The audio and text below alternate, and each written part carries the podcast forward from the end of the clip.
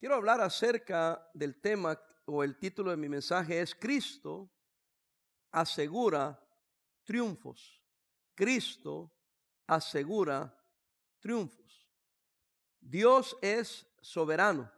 ¿Qué es soberano? Que Dios tiene toda autoridad y hace lo que quiere, cuando quiere, como quiere, de la manera que Él quiera. Y no nos pide permiso, no le tiene que dar cuentas a nadie. Él es soberano está sobre todas las cosas y todas las cosas se someten a la perfecta voluntad de Dios. Y es donde tenemos que madurar los cristianos para someternos de una manera madura sin estar amargados, ni enojados, ni resentir a la voluntad del Señor. Es una de las partes importantes. Pero bueno, eh, Dios es soberano. Él es el Señor de la historia. Él es el Señor de su iglesia. Por eso, hermano, yo no me siento muy preocupado, honestamente, de las situaciones que pasan a nuestro alrededor. Eso no quiere decir que no me preocupo, pero no estoy como obsesionado por eso, porque al final del día Dios tiene control de todas las cosas. Y lo que ha pasado y lo que va a pasar, Dios lo va a permitir. Y si lo va a permitir, yo tengo fe que Él va a cuidar de los suyos. Porque Él es soberano, Él es soberano de la historia, soberano de su iglesia. No esperaba muchos amenes porque yo sé que muchos no aceptan eso porque creen que de alguna manera, si no me pasa nada, todo está bien. Si no me pasa, todo está bien a mi alrededor, todo está bien, hermano. Todo está bien porque Dios está en control. A Él nada le, le toma por sorpresa. Cuando un creyente o el pueblo de Dios sirve proclamando el Evangelio, Cristo asegura triunfos. Pablo da testimonio de esta verdad. Y hermanos, eh, eh, Pablo aquí, yo eh, quiero presentarlo de la manera igual, tres triunfos o tres tiempos que él había visto la mano del Señor y por lo cual él ve que en el futuro también la mano del Señor estaría ahí. Entonces él dice en el versículo 12, habla de los triunfos del pasado. Vean lo que dice ahí. Quiero que sepáis, hermanos, que las cosas que me han que sucedido cosas del pasado. Después los triunfos del presente. Entonces habla de las cosas presentes que está viviendo en ese momento. Y cómo Dios ahí en ese momento, vamos a ver del versículo 13 al 18, le está dando victoria, le está dando triunfos. Véame aquí, hermanos. Entonces tenemos los triunfos del pasado, los triunfos del presente y después nos presenta los triunfos del futuro, del versículo 19 al 26 habla de los triunfos futuros y, tiene lógica porque uno llega a conocer a Dios por lo que ha hecho antes, amén. Uno agarra confianza en Dios por lo que está haciendo hoy. Y por eso no tememos el futuro, porque el mismo Dios que me ayudó ayer, me está ayudando hoy, me va a ayudar mañana. ¿Alguien está aquí? Y véame acá, pandemia o no pandemia. No importa quién esté en el poder político de la ciudad, del Estado o del país. Eso no importa.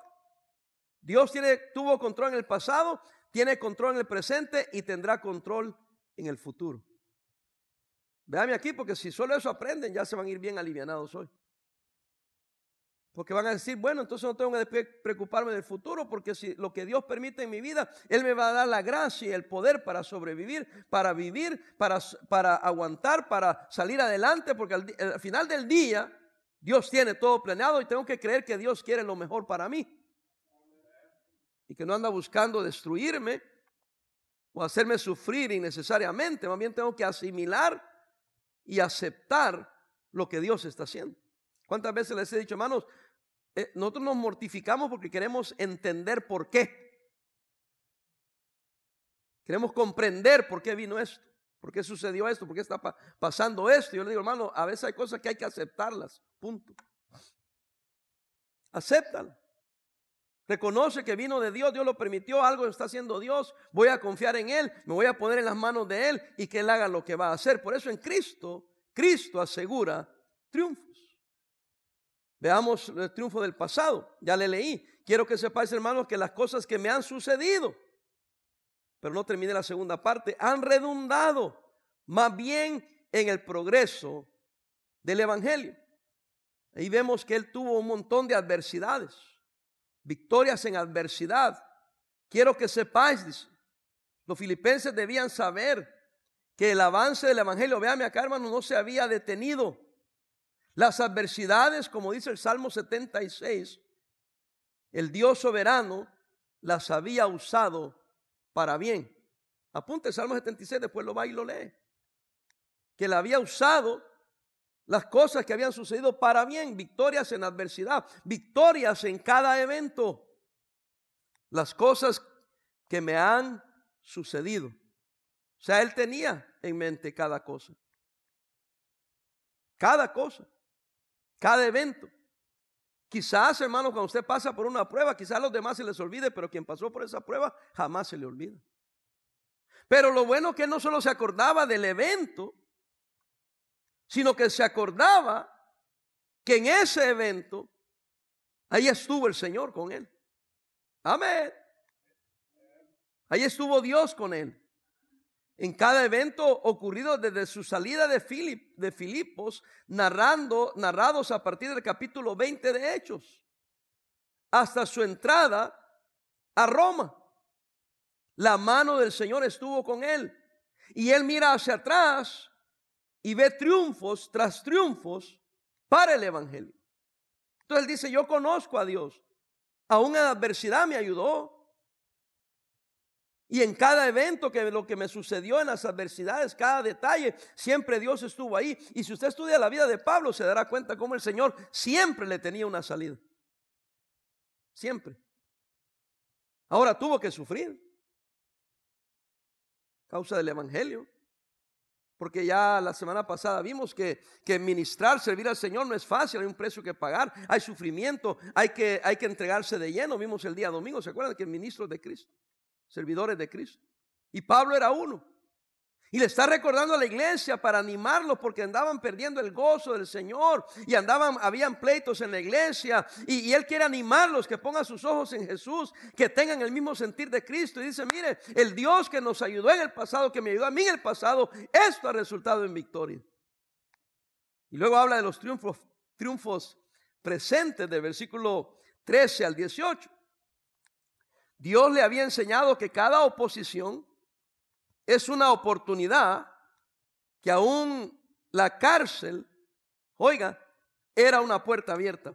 Eh, a mí me encanta Pablo, porque Pablo era lo que hoy llamaríamos optimista. No era un positivista, pero un optimista. En la cárcel no se daba como, oh, estoy en la cárcel, no, lo vio como una oportunidad para ganar a otros para Cristo. ¿Y cuántos ganó para Cristo? Yo creo que si hubiera un libro de nombres, llegaría a los cientos y no a los miles, que él ganó para Cristo. Por lo que él, nos narra, triunfos presentes. Primero el testimonio creciente en la cárcel, dice el versículo 13, si están ahí conmigo todavía, de tal manera que mis prisiones se han hecho patentes en Cristo, oiga, en todo el pretorio y qué, y en todos los demás. ¿Qué era el pretorio? Era, hermanos, por decir donde estaba la guardia imperial. Podemos deducir que ahí estaba el, el calabozo, la cárcel, la prisión. Y entonces toda la guardia imperial había oído de Cristo porque cada seis horas, cada seis horas, los soldados cambiaban. Y venían dos soldados cada seis horas. Créame que eso esas seis horas que estaban ahí, Pablo les testificaba de Cristo. Por eso dice que era notorio en el pretorio. ¿Quién no conocía a Pablo? ¿Quién no había oído de Pablo? Todos sabrían de Cristo. El Evangelio no se detenía, ni se detiene en medio de la adversidad. En medio de la adversidad, Cristo debe ser predicado. No importa cómo, no importa qué, ¿Cuántos hemos oído que en el hospital ahí, si pueden hablar y pueden compartir, yo sé que la pandemia fue diferente, han podido ganar a, personas dentro del hospital para Cristo? Si no han ganado a, a un otro enfermo, han ganado a una enfermera, si no han ganado a una enfermera, han ganado a uno que llega a limpiar, si no han ganado a limpiar, algunos hasta doctores les han testificado de Cristo. Que de otra manera a lo mejor no oirían el Evangelio, pero es que el Evangelio no se debe parar, no se debe detener. Y no solamente en el pretorio, o sea, en el calabozo donde estaba la guardia imperial, sino también dice, y todos los demás. O sea, la ciudad de Roma donde él estaba preso. por dos años. Pablo estuvo preso, pero como no era un criminal en sí, en Hechos 28, 30 se narra ahí que él estuvo preso y habían rentado una casa donde ahí podían visitarlo y todo. O sea, estuvo en calabozo, estuvo eh, este, eh, con cadenas y todo eso. Y él nos cuenta también eso. Pero Pablo discipuló personalmente a laicos, a líderes y aún a autoridades civiles dentro de lo que él estaba viviendo, porque esta, carta, esta carta de Filipenses lo escribe desde la cárcel, hermanos. Y le está diciendo, yo estoy aquí en el pretorio, pero aquí los guardias han oído, los demás han oído. También el testimonio creciente, aún con motivos antagónicos de sus enemigos. Dice Pablo que predican a Cristo por envidia. Otros sí lo hacen de buena voluntad, dice el versículo 14. La mayoría de los hermanos, oiga, cobrando ánimo el Señor con mis prisiones, se atreven mucho más a hablar la palabra sin temor. Véame acá, yo le garantizo que había, había obviamente detractores de Pablo. Pero los verdaderos hermanos, los que amaban a Dios, les daba valor porque decían, hey, si Pablo está en la cárcel, yo también voy a predicar aquí, si no estoy en la cárcel. Estaba oyendo al pastor Jack Trevor. Todavía están afuera, hermano. Porque pues se le dejó ir el condado encima y y yo anduve en el condado de, Santa Clara y, y, sí se siente la, opresión porque este, aún los restaurantes, todos aquí estamos libres realmente.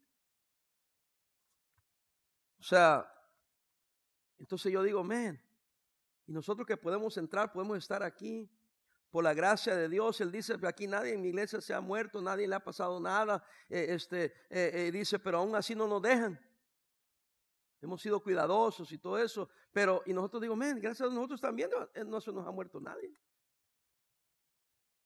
Yo participé de dos hermanos que, que fallecieron, pero ni habían venido un poquito antes ni durante las veces que abrimos la iglesia, no estuvieron aquí. Fueron contagiados por reuniones familiares en otro lado. Y los que se contagiaron aquí, porque hubieron muchos, salieron bien. Y los que los que fueron a dar la vuelta ahí por el hospital, que se pusieron graves, el Señor los libró. Puedo pensar en nuestro hermano Moisés. Puedo pensar en mi hermano Rosales. Y otros que fueron por uno o dos días y le dijeron, ya vete, me quita, vete a tu casa. Pero fueron a chequearse porque querían estar seguros que no fuera a ser otra cosa grave. Me tocó hacer muchos funerales, hermano. No me malentiendan durante todo este tiempo. Mi gran amigo, que eh, ya lo he dicho muchas veces, no, se canse de eso, eh, pero me impactó la muerte del pastor Castillo. Y otros más, son un montón. En México han muerto 40 pastores. Bautistas fundamentales, no hemos contado los de las otras denominaciones. O sea, sí fue algo fuerte.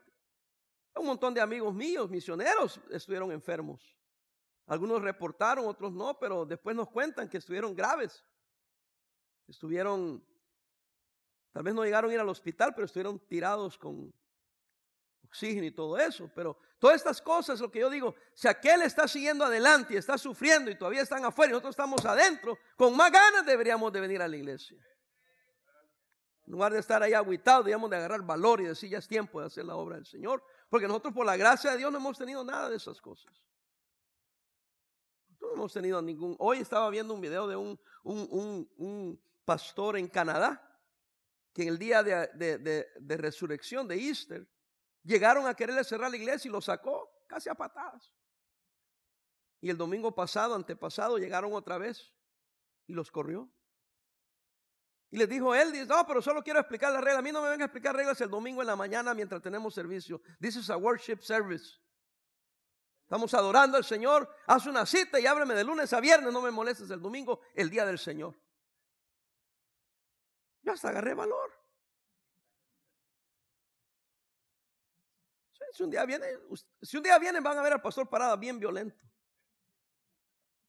Porque a mí no me importa que me llamen y me hagan una cita y me digan que quieren hablar conmigo el lunes a cualquier hora o venga a mi oficina, yo voy. Pero que vengan el domingo a querernos interrumpir. Espero que si yo me pongo bélico, los que se agüiten sean ellos, no ustedes. Ah, pues yo me voy porque el pastor se enojó mucho. Yo le voy a decir, get out of here. Come back another day. Todavía estamos en Estados Unidos. Bring, bring a, Warren. And then I will open up. Pero o, o, o, quédate ahí paradito y espera que yo termine el servicio. Just come here. Porque cuando otros sufren, uno agarra valor. No me quiero sentir así como muy macho, ¿verdad? no me malentienda, no quiero jactarme aquí de que soy, fui cuidadoso de todo. Gracias a Dios nunca nos molestaron en realidad.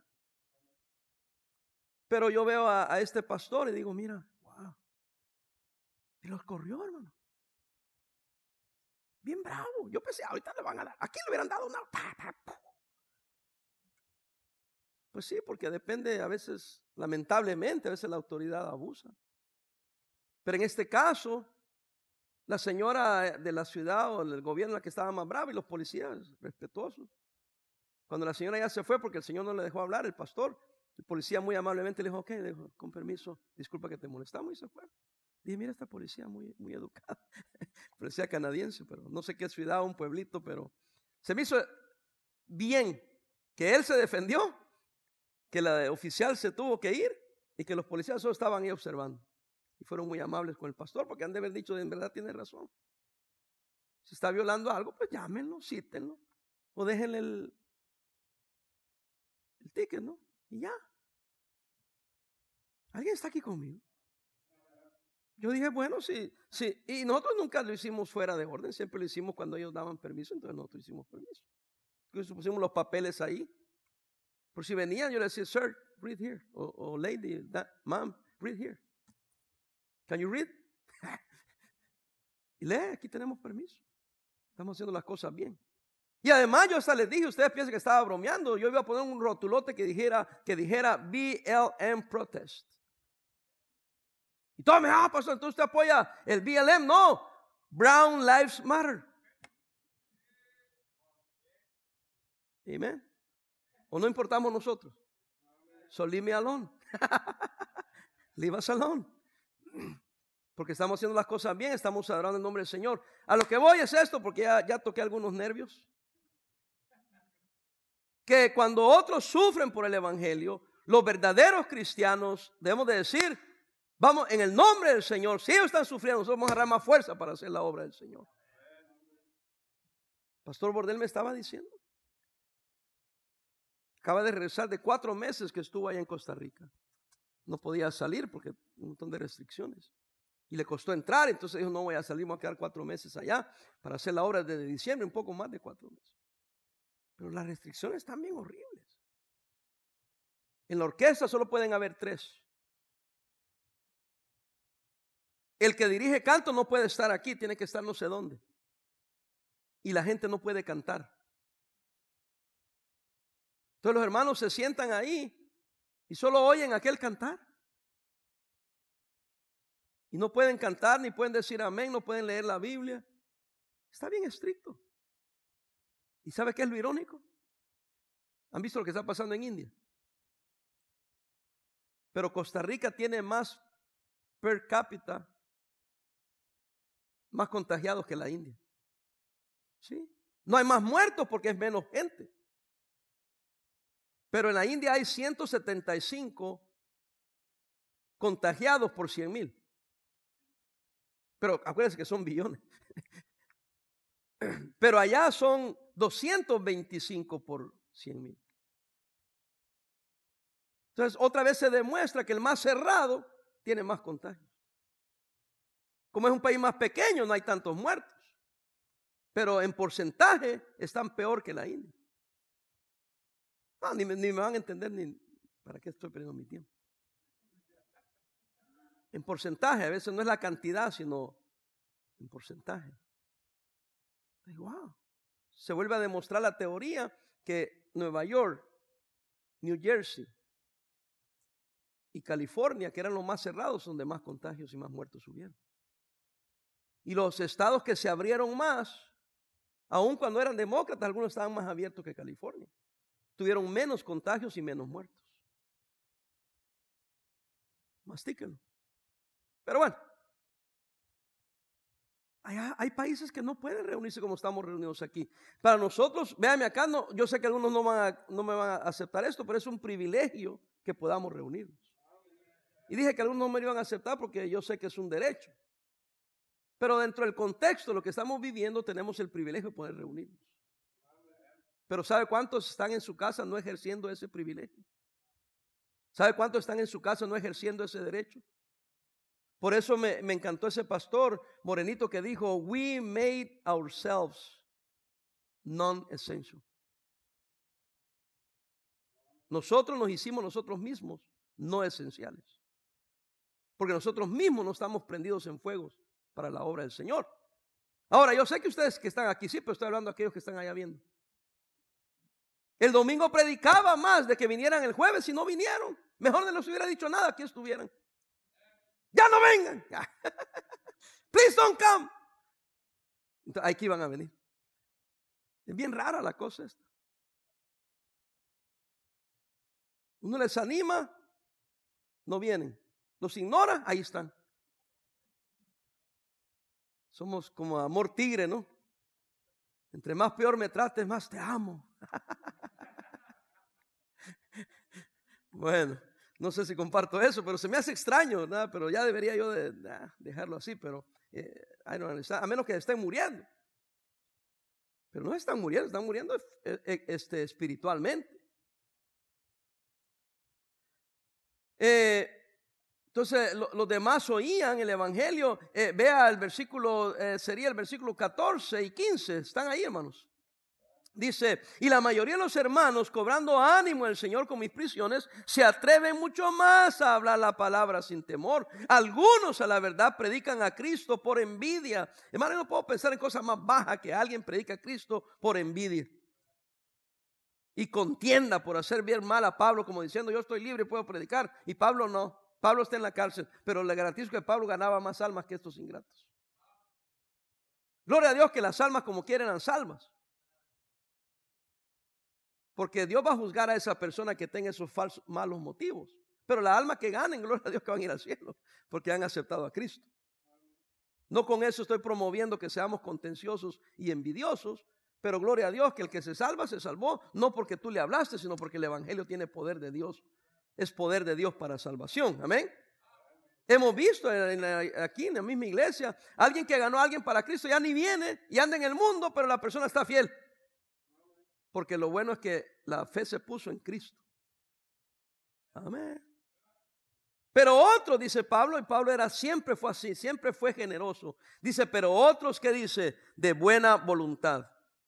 Los unos, versículo 16, anuncian a Cristo por contención, no sinceramente, pensando, dice Pablo, añadir aflicción a mis prisiones, que otra cosa más baja por envidia, por contienda o pensando que Pablo se iba a mortificar porque aquel está ganando almas. No. Mira lo que dice. Versículo 17. Pero los otros por amor, sabiendo que estoy puesto para la defensa del Evangelio. 18. ¿Qué pues? Que no obstante, me encanta, gloria a Dios por Pablo. Pablo me anima y debería animarle usted hoy. ¿Qué pues? Dice. ¿Qué pues? Del norte, ¿verdad? Norteño, ¿qué pues?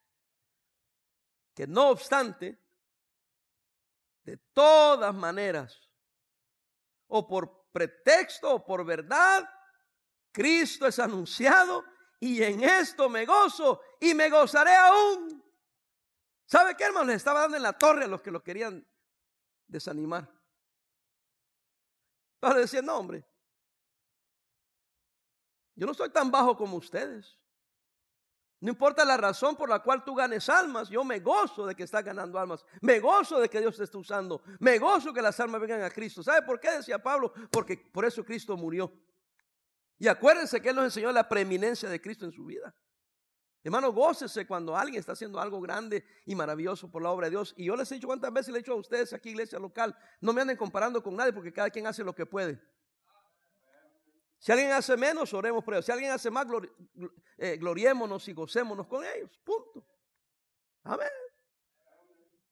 Los pastores hoy que ya están saliendo ahí de sus cuevas, ya no están contando cómo ha estado en, su lugar en la situación. Y hermanos, este, hay quienes han hecho una tremenda obra, otros que no, otros han caído. Yo me acuerdo que yo les dije, ¿y cómo a otros han criticado porque han seguido los protocolos? ¿Se acuerdan que yo cuando empezamos les dije, hermanos, yo no importa lo que aquel haga, si hace así o hace así, es cuestión de ellos, yo soy pastor de cuál iglesia? De esta iglesia y soy responsable por esta iglesia. Entonces lo que hizo aquel o no hizo aquel no me anden comparando, que ellos, ellos van a darle cuentas al Señor. Por bien o por mal, o sea. Y yo le voy a dar cuenta al Señor por aquí, por bien o por mal. Pero yo no nunca me comparé con nadie. Amigos, colegas míos abrieron desde junio. ¿Se acuerdan cuando abrimos mayo, el último domingo de mayo, 31 de mayo? Pasamos junio y parte de julio, parte. Que una semana antes que se casara Yosak, ¿se acuerdan que no pudimos tener la boda? Porque cerraron otra vez. ¿Sí me están? Y unos, desde que abrieron, nunca cerraron. Y me decían, hey, ¿por qué no abres? Pues no, no, no podemos. Otros me decían que porque yo tenía los servicios afuera. Pero pues, hey, a veces teníamos permiso de estar adentro y yo cerré las iglesias dos semanas más. O cuando dejaron que abriéramos a medio, la abrí después. O tuve servicio el domingo, pero no el jueves, ¿se acuerdan? Y por eso me criticaban, pero no los de afuera, ustedes. Que por qué cerraba, que no era hombre de Dios. Pero es que yo sabía cuántos contagiados teníamos. ¿A dónde? Ah, que no te hagas, hermano. Yo sabía. Los demás quizás no sabían. Y todavía un hermano me dijo que a él le llamó a alguien y le dijo, no vayas a la iglesia. Él me dijo, pastor, me llamó a alguien y me dijo, no vayas a la iglesia. Y le dije, ¿cómo? Sí, pastor, y está llamando a otros que no vayan a la iglesia porque en la iglesia hay muchos contagios y el pastor no quiere decir nada porque lo único que le interesa es que vayan a la iglesia. Pero los que estábamos viniendo sabemos que no fue así. Él mismo me dijo, no, pastor, usted siempre hasta cerró varias veces. Y nos decía, oremos por los que están contagiados. Y no aquí oramos por los que estaban contagiados. Y no aquí oramos por los que estuvieron en el hospital. Si alguien estuvo en el hospital, usted se dio cuenta y yo no lo anuncié porque la persona jamás me dio permiso. Y como esto asunto del, del, del, del, del, COVID era un tabú, ¿no? La gente no quería decir porque nomás le dicen tengo COVID y le hacen la señal de la cruz a uno. Entonces uno prefiere no decir nada. Y yo respeté eso, me decían a mí. Pero no me paraba aquí de chismoso a decir. Pero si me decían, hasta yo a algunos les pregunté, ¿está bien con usted si anuncio? Quizás se asustaban ellos, les extrañaba que les preguntara, pero yo quería respetar la privacidad de cada uno. Entonces yo sabiendo esto, yo decía, vamos a, esperar una, semana. hermano pastor, ya, me, ya pasé dos domingos, he estado en cuarentena. Hermano, ¿podría quedarse una semana más? Por favor. Para cuidar a los demás. Ahora yo sabía que algunos no me iban a decir. Por eso es que teníamos que tener muy estrictas las reglas, porque algunos no dijeron. ¿Y cómo sabe usted? Por revelación divina. Y porque ya les vi las caras ingratas. Están como. Bueno, porque algunos ni sabían. Ni sabían la verdad. O sea, andaban de lo más bonito, lo más lindo. Y sácate que el lunes o el martes surgieron los síntomas. Entonces deducíamos que este, este, este eh, estuvo el domingo y andaba con, el virus, pero está bien, o sea, por eso que hicimos todo la... ¿Se acuerdan que medíamos la temperatura? O sea, ¿y por qué lo hacía, pastor? Para tratar de hacer algo para protegernos. Bueno, ¿y por qué dice? Ay, perdón. ¿Y por qué nos cuenta todo eso? Le cuento todo eso porque no podemos aprovecharnos del mal de otro y yo para verme bien denigrar a otro. Y lamentablemente hay mis pastores malvados que hacen eso. Y yo creo que alguien que tiene que bajar a otros para subirse a ellos no valen ni un centavo. El, el, día que usted me vea a mí denigrando a un pastor, hablando mal de un pastor, márquelo. Yo tengo un problema bien serio. De inseguridad. Porque yo no necesito bajar a otro para yo subir. Yo soy lo que soy. Y si soy alguien, soy alguien. Si no soy nada, no soy nada. Pero no te voy a bajar a ti. ¿Está conmigo? Bueno, y vimos pastores en el área, el pastor Juan Marqués, hermano. Amigo mío, o sea, venía a cantar aquí, ¿se acuerdan? Estudió en nuestro instituto. Eso nos dolió mucho. Lo extrañamos, o sea, y todas esas cosas, o sea, ahorita está o sea, no, tenía planeado hablar, decir esas cosas, pero lo que quiero decir es que todos estábamos viviendo eso y a mí me, decían que, hermano, dice que yo estoy en medio de, de, de, de, la, de los contagios y amigos míos están falleciendo. ¿Cómo no va a cerrar? Quiero pasar que mis hermanos suceda esto. Si, si alguien se va con el Señor, bueno, se fue con el Señor, le hacemos una linda servicio. Pero mejor si no se van todavía. Ahorita les cuento un cuentito de la caperucita roja. Porque me quedan viendo como de qué está hablando. Es que no podemos, pero Pablo había triunfado a pesar de personas antagónicas, a pesar de la adversidad, porque él tenía triunfos pasados, triunfos presentes, porque no dejó que eso lo bajara.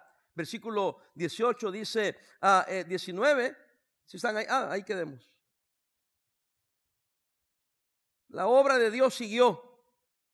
Él predicaba en la cárcel, predicaba a los que estaban en libertad, y Cristo enviaba el gozo que significaba que a pesar de todas las buenas nuevas, de todas, a pesar de las dificultades, todas las buenas nuevas todavía seguían siendo predicadas para la gloria de Dios.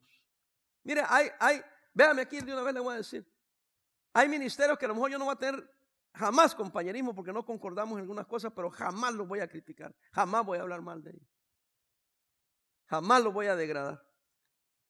Y no ande preguntando, pastor, cállate.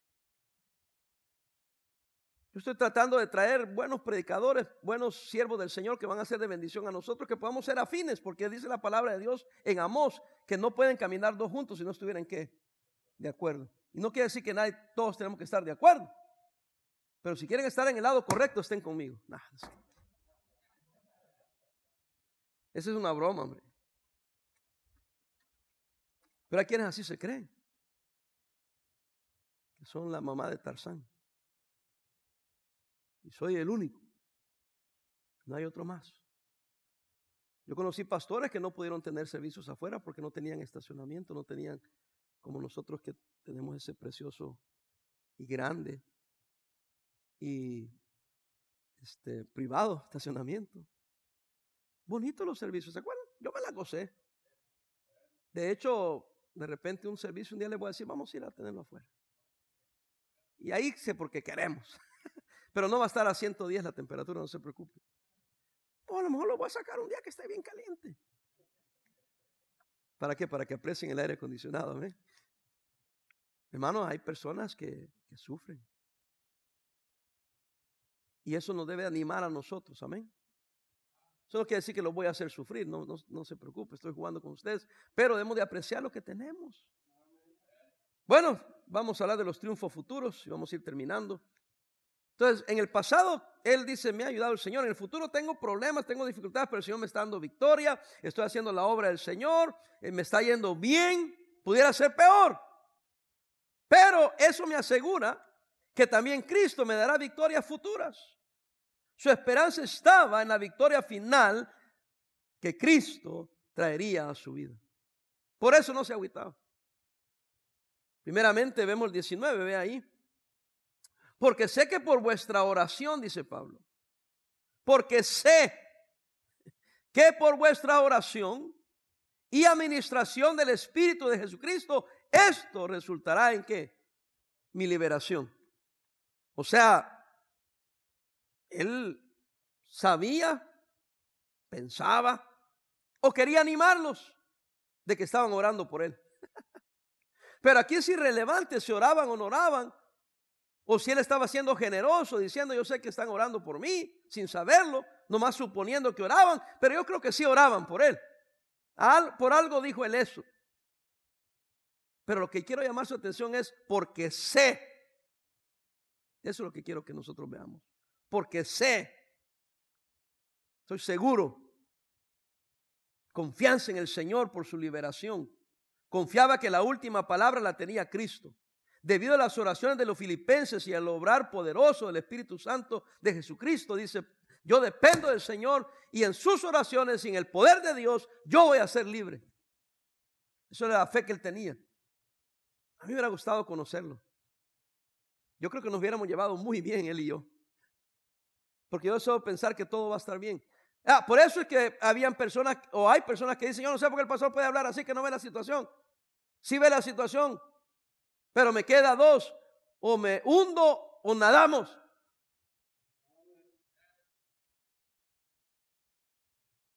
Le conté la, la historia del pastor Hurtado, ¿verdad? Que me dijo, o nadas o te hundes. Y varón me dice, o nada o se hunde. Yo estaba endulzando mi café, porque le dije, está duro, le dije. ¿Cómo está, varón? ¿Cómo están las cosas? Lo miré así, está duro, pastor. No sé qué le hice, yo qué rostro le puse. Y me dice aquí en el oído, porque estaba la par mí, o nadas o te hundes. ¿Cuál va a ser? Siguiendo usando mi café. Lo miré así porque él está más alto, obviamente, que yo, ¿verdad? Todo está más alto que yo. Y lo miré y le dije, a nadar, le dije, a nadar. Porque hundirse no es una opción. Porque el Dios que nos ayudó ayer, nos está ayudando hoy, nos va a ayudar mañana. Tenía confianza. Él dependía del Señor. Confianza en el Señor sobre la vida o la muerte, hermanos. Por eso no le tengo miedo al COVID. A mí el COVID me hace los mandados. Pastor, ¿y si se muere el COVID? En los que van a estar llorando son ustedes, yo no. Yo no tengo miedo. Y, y me puedo morir de eso, porque el Señor tiene un sentido de humor que usted no se lo imagina. Señor puede decir, de eso te voy a matar. Cuando llegue le voy a decir, pues yo lo que quería estar contigo, Señor. Y además, mi esposa está bien ahorita. ¿Y por qué va a estar bien? Porque yo valgo más muerto que vivo. Y dejo de trabajar tanto ya que la mantenga el... No, no el otro, sino que yo voy a mantener al otro. Estoy jugando, mi esposa me regaña después de esto, pero estoy jugando. Mi amor, estoy jugando. Dame cena hoy. En cuanto a la broma de ella, no estoy jugando en cuanto no le tengo miedo. ¿Se acuerdan que yo les dije eso? No, yo lo voy a enfrentar con valor. Voy a luchar y voy a pelear y voy a tomar hasta lo que me den. Usted démelo, yo me lo tomo. Yo no voy a dejar nomás sentarme ahí y tomar la no nomás. Ya que me lleven, ya que voy todo yo no estoy muriendo. Si hay, hay, habían cosas que todavía uno podía hacer. No había medicina, pero para el COVID, pero había medicinas que ya conocemos. Y yo tengo 60 años, yo no nací ayer. Jóvenes, yo tengo 60 años. Ya me he enfermado un montonón de veces. Y ya sé que si tengo infección, pues hay que tomar antibiótico. Si tengo inflamación de la garganta o de cualquier otra parte, hay que tomar antiinflamatorio. Y si ando con moquera y dolor de cabeza y dolor de cuerpo, pues si no venden medicina para eso. Y ya si me muero, me muero, hombre. Y la gente me decía, pastor, ¿y si me tomo eso y no tengo el COVID? ¿Quién se va a morir de tomar eso, hermano, si toda la vida lo hemos tomado? Suponiendo que no fuera el COVID, suponiendo que no sirviera nada, toma no te vas a morir. Y no ustedes vacían todos esos antibióticos de las tiendas mexicanas. Y guatemaltecas y salvadoreñas, ahí la venden. Uy, ya los quemé. Ah, como que si no sabemos. Sí, Chuy. Llama a la frontera, ahí está cerca. En hora y media yo. Mm. Pero pastor, ya venden eso con receta. Y no, yo conozco a los médicos.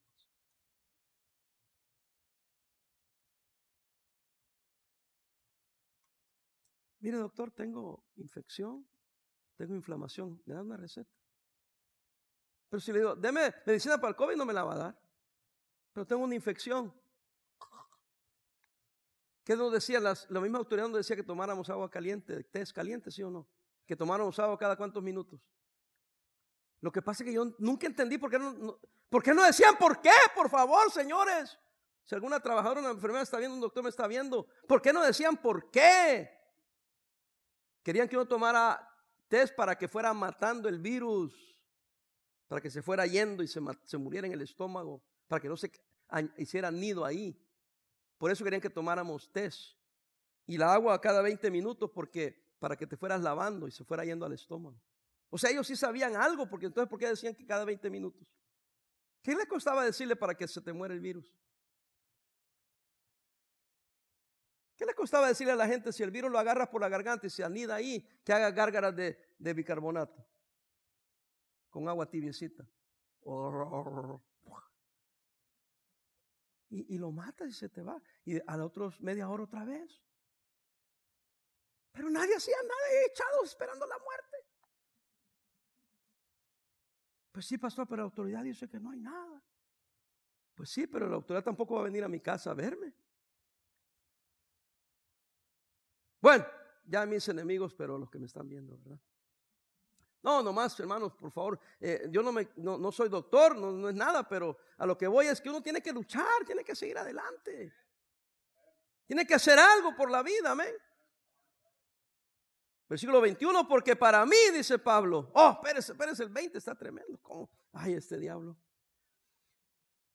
conforme a mi anhelo y esperanza que de nada seré avergonzado ante bien con toda confianza, como siempre ahora también será magnificado Cristo en mí. Oiga, o por vida o por qué, o por muerte, porque para mí, oiga qué lindo esto, el vivir es Cristo. Si estoy vivo es para Cristo y si muero, ganancia. Una persona menos que se ocupe el aire y el agua y los alimentos. Y estamos en la presencia del Señor.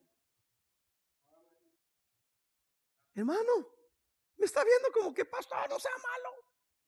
Ausente del cuerpo, presente con el Señor. Qué malo, ¿verdad? Qué horrible estar con el Señor. y decimos que somos cristianos. Pablo dice, no, no, no, no, no, no. Hermano, si usted sobrevivió cualquier peligro, cualquier enfermedad y lo ha dejado vivo, viva para el Señor que valga su vida. Y hermano, si, si le toca irse, ahí me saluda Pablo y dígale que yo me gustaría conocerlo cuando llegue. No hay problema. Un día venía yo manejando con mamá, la traía del, del Social Security, que tenían que verla. Y yo, yo, le dije al camarada, oye, le digo, mamá tiene 90 años, le digo, ingratos. ¿Y qué de los que no pueden venir? Le digo, ¿cómo hacen? Porque querían verla, a ver si estaba viva. Ah, que firma un poder, que no sé qué. Y uno firma esa carta poder y de todos después le dicen a uno que no hay nada. La eficacia del gobierno federal. ¿verdad? Veníamos con mamá, cuando cruzamos por la casa, me dice, mira, mi hijo, me dice, yo estoy lista para morir, me dice. Yo pensaba, ¿para qué me está diciendo eso? Me dice, vos sabés lo que son 90 años, me dice. Son un montón de años, hijo. ya viví bastante. Pero no estaba depresionada, sino que yo dije, pues mamá, pues sí, es cierto. Entonces, ¿de qué nos agüitamos? Ya cumplió 91. Y va por el 92. Y va por el 93. Oye, pero es que está pensando así. Ay, si me muero ya viví. Pero si estoy aquí, no voy a ser fiel al Señor. Y hermanos, ustedes que son jovencitos, vergüenza de darme mamá con 91 años, aquí está en la iglesia. Es la primera que saliste en la casa, nos está esperando en la puerta. He tratado de convencerla que no venga, pero no quiere hacer caso. No, nunca le he dicho. Estaba poniendo la idea que su mamá está mayor. No, quédate tú. Si ella quiere ir, vamos a ir. Y si el Señor se la lleva, se la lleva. Mire qué feo me están viendo que ustedes dicen creer, pero no creen, son mentirosos. La diferencia de Pablo es que sí creía estas cosas. Y por eso Dios lo usó y lo dejó más tiempo que otros. Y murió una muerte violenta. Y lo mataron por causa de Cristo. Yo quisiera morir tranquilo, en paz. Pero Pablo murió violento. Fea la muerte. Pero a él no le importaba. Versículo 20, ¿qué? 21, porque para mí el vivir es Cristo y el morir es ganancia. Mas si el vivir en la carne resulta para mi beneficio o en beneficio de las obras, no sé entonces qué escoger. Me encanta eso. Dice, pues ya no sé si quiero morirme o quedarme un rato porque si quedarme aquí significa la obra, pues me quiero quedar. Pero para mí realmente, dice él, me quiero morir. Así estaba bien loco Pablo, ¿verdad? Pero eso lo hacía disfrutar más la vida. La gente que está pensando todo el tiempo, el día que se va a morir, no disfruta nada de la vida. Y eso es lo que me encanta de mi mamá, que mi mamá vive este día y lo está disfrutando y lo está viviendo. Vamos a ir a, comer algo, mamá. Y, ay, no, hijo, yo después, yo, en la noche no como. Pero cuando ve la hamburguesa, bien que se la come.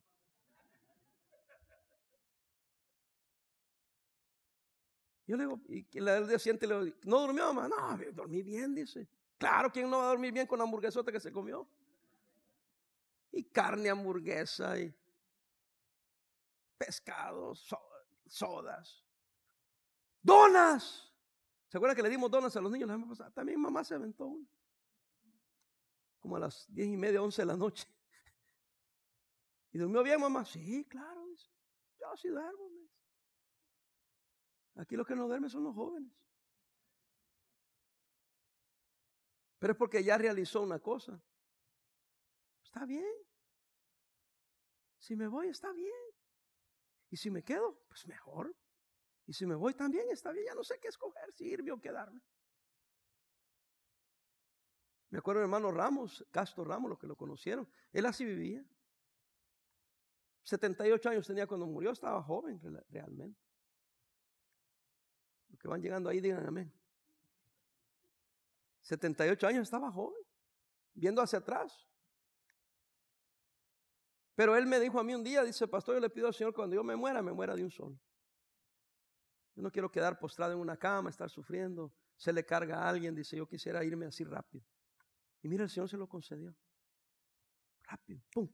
Habiendo trabajado todo el día, anduvo activo, anduvo, e incluso fue con los piedras allá, se tomó un chocolate, le dieron un pan dulce, fue a su casa, el hermano Alberto Nájera vivía ahí con él y le dijo, hermano, llama al, 911 porque me estoy sintiendo mal. Así hablando con él, llama, dice. Y aquel no sabía cómo hablar porque iban a hablar inglés. A ver, preste, y él mismo llamó, hermano. Y cuando llegan, pues ya había pasado la presencia del Señor. Pero lo sacaron de la casa, lo llevaron allá, yo lo fui a ver, yo les he contado a ustedes con más detalles. Lo fui a ver allá y tenía una sonrisa en la cara. Entonces cuando yo llego veo a la hermana Rose Medina que hace, hace unos meses vino aquí a visitarnos. Pastor, me dice, mi papá se fue, pero pastor. Y ella se sonríe, la sonrisa que ella tiene. Pero ven a verlo. Ven a verlo. Yo pasé ahí a cuidados, ahí a la, la unidad de emergencia y estaba acostado y yo lo vi sonriendo y le dije, hermana, pero él, está bien, le digo, se está sonriendo. Pastor, así murió mi papá. Los médicos no se explican porque el ataque al corazón que le dio debe haber dado un dolor horrible. Pero su cara, su rostro no es de dolor, sino es de gozo. Y hermana le dije, lo siento por la pérdida de su papá. Yo solo lo conocí creo que tres años, cuatro años, pero fue una gran bendición a mi vida. Y le dije, hermana, es que él quería irse así. Eso le pidió al Señor. Y como él fue fiel al Señor, el Señor se lo concedió. Y desde entonces yo le pido al Señor, Señor, llévame así, por favor. Si es posible, le digo yo, ¿verdad? Porque no sé cómo va a pasar. Que esté dormidito y no amanezca. Que me acueste feliz. Y cuando despierto estoy allá con el Señor. Allá le voy a decir, híjole, ya no me despedí de qué. No me lo tomen a mal. Y no digan, Pobrecito el pastor, el domingo bien que predicó y mire, el lunes se palmó. Coméntenlo, pero no digan pobrecito.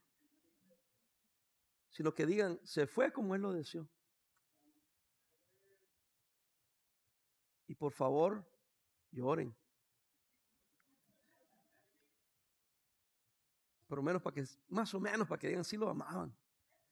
Pero después váyanse a comer y váyanse a gozar, échense una buena carne asada. La mejor comida que usted disfruta, esa vaya a comerse y me la voy a echar en el nombre del pastor. Hablando en serio. Porque me encantaría que siguieran felices y que siguieran viviendo la vida y la disfruten lo que les quede, porque algunos ya no fuimos. Pero estamos disfrutando más que ustedes.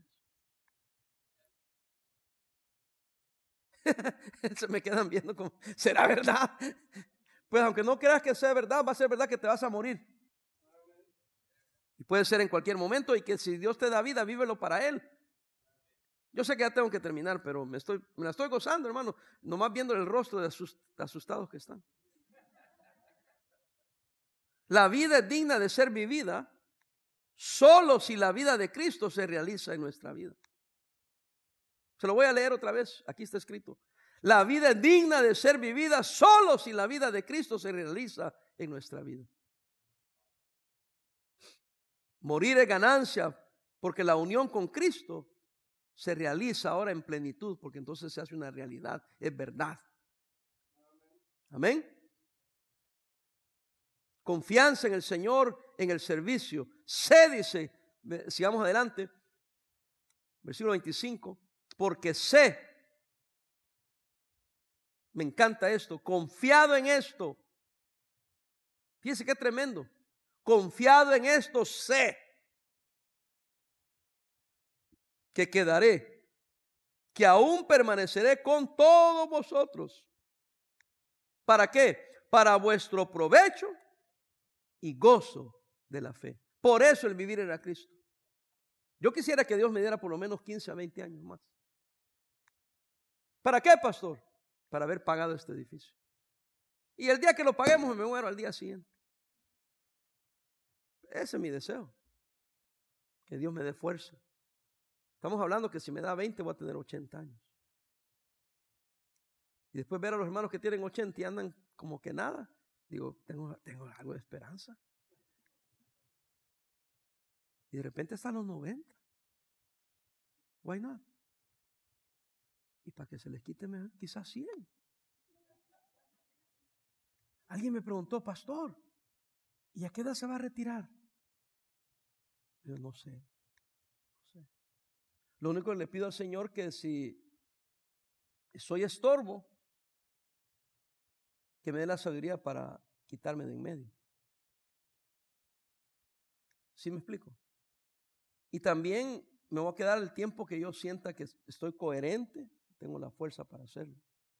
Yo le dije a mis hijos, y no es broma, y lo digo en público, hijos, si algún día se me va la, la onda, no me dejen pastorear, no sean gachos. Y no le dejen esa responsabilidad a los diáconos. Porque los hermanos por respeto tal vez me van a querer dejar, pero no, me, no sean gachos. Ustedes quítenme y siéntenme. Abrácenme, pero dígame, papi, ya es tiempo. Ya estuvo. Y les pido que Dios tenga misericordia de mí a través de ellos. Porque uno no sabe cuándo se le va a ir la onda. Tampoco quiero ser un viejito aferrado.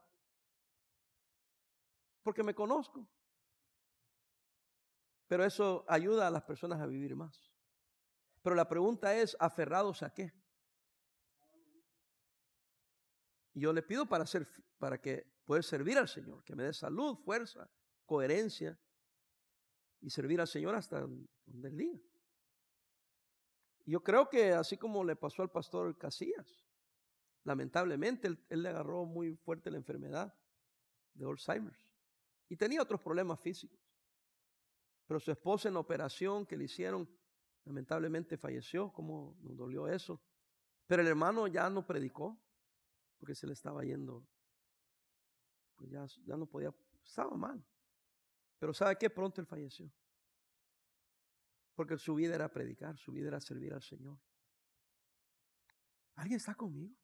Es que hermano, yo estoy hablando de experiencias que otros han vivido. O sea, él rehusaba vivir si no voy a servir al Señor. Y mientras él sirvió al Señor y pudo hacerlo, el Señor lo mantuvo, lo usó grandemente, fue de gran influencia a predicadores como su servidor. un gran amigo y a pesar de la diferencia de, edad, pero era mi gran amigo. Eh, si hay mentores, él era un mentor, uno que, que me ayudó, que me aconsejó, que me animó.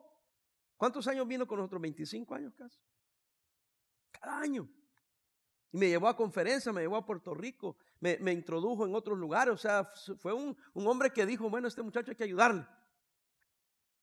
Quizás vio que tenía madera, ¿verdad? Y dijo, pues este sí va a aprender.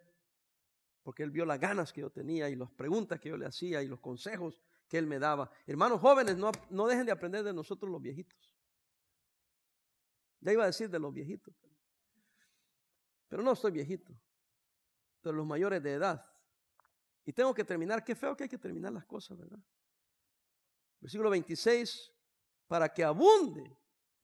Para que abunde vuestra gloria de mí en Cristo Jesús por mi presencia otra vez entre que entre vosotros. Lo que está diciendo yo, eh, que, que, que, mi presencia con ustedes abunda en gloria de Él, lo que estaba diciendo. Y si es así, prefiero vivir. Y juntos sirvámosle al Señor. Pero vamos a hacerlo basado en los triunfos del pasado, que Cristo nos dio la victoria, en los triunfos presentes, que Cristo nos está dando las victorias. Y en esa fe vamos a ir al mañana sabiendo que Él nos va a dar la victoria. Márquelo. Márquelo. Si Dios me da vida, voy a ver este lugar siendo pagado y yendo al siguiente nivel. Ay, esto, mire nomás. ¿A poco usted cree que va a vivir y usted no? ¿A poco ya están pensando en morir? Yo no. Y pastor, pero no hable así porque qué si mañana le atropella un carro. Me atropelló. ¿Y qué si mañana choca y lo matan? Ya me fui. O sea, ¿qué importa? Pero mientras esté aquí, este tiempo le voy a ser fiel a Él. Y si me deja de aquí al sábado, de aquí al sábado le voy a ser fiel a Él. Y si solo me deja vivir de aquí al domingo, de aquí al domingo le voy a ser fiel a Él. Y si me deja solo de aquí a fin de este año, entonces le voy a ser fiel a Él.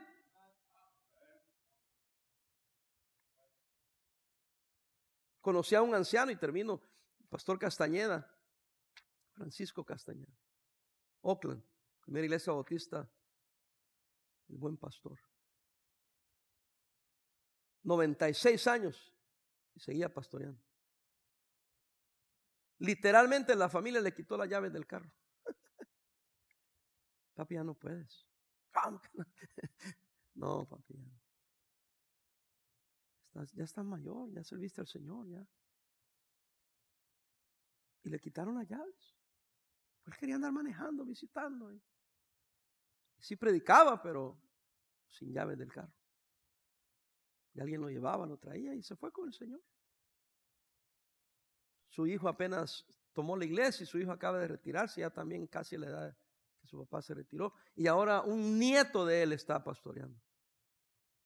El pastor Alberto Rodríguez. Pero ese hombre fue fiel.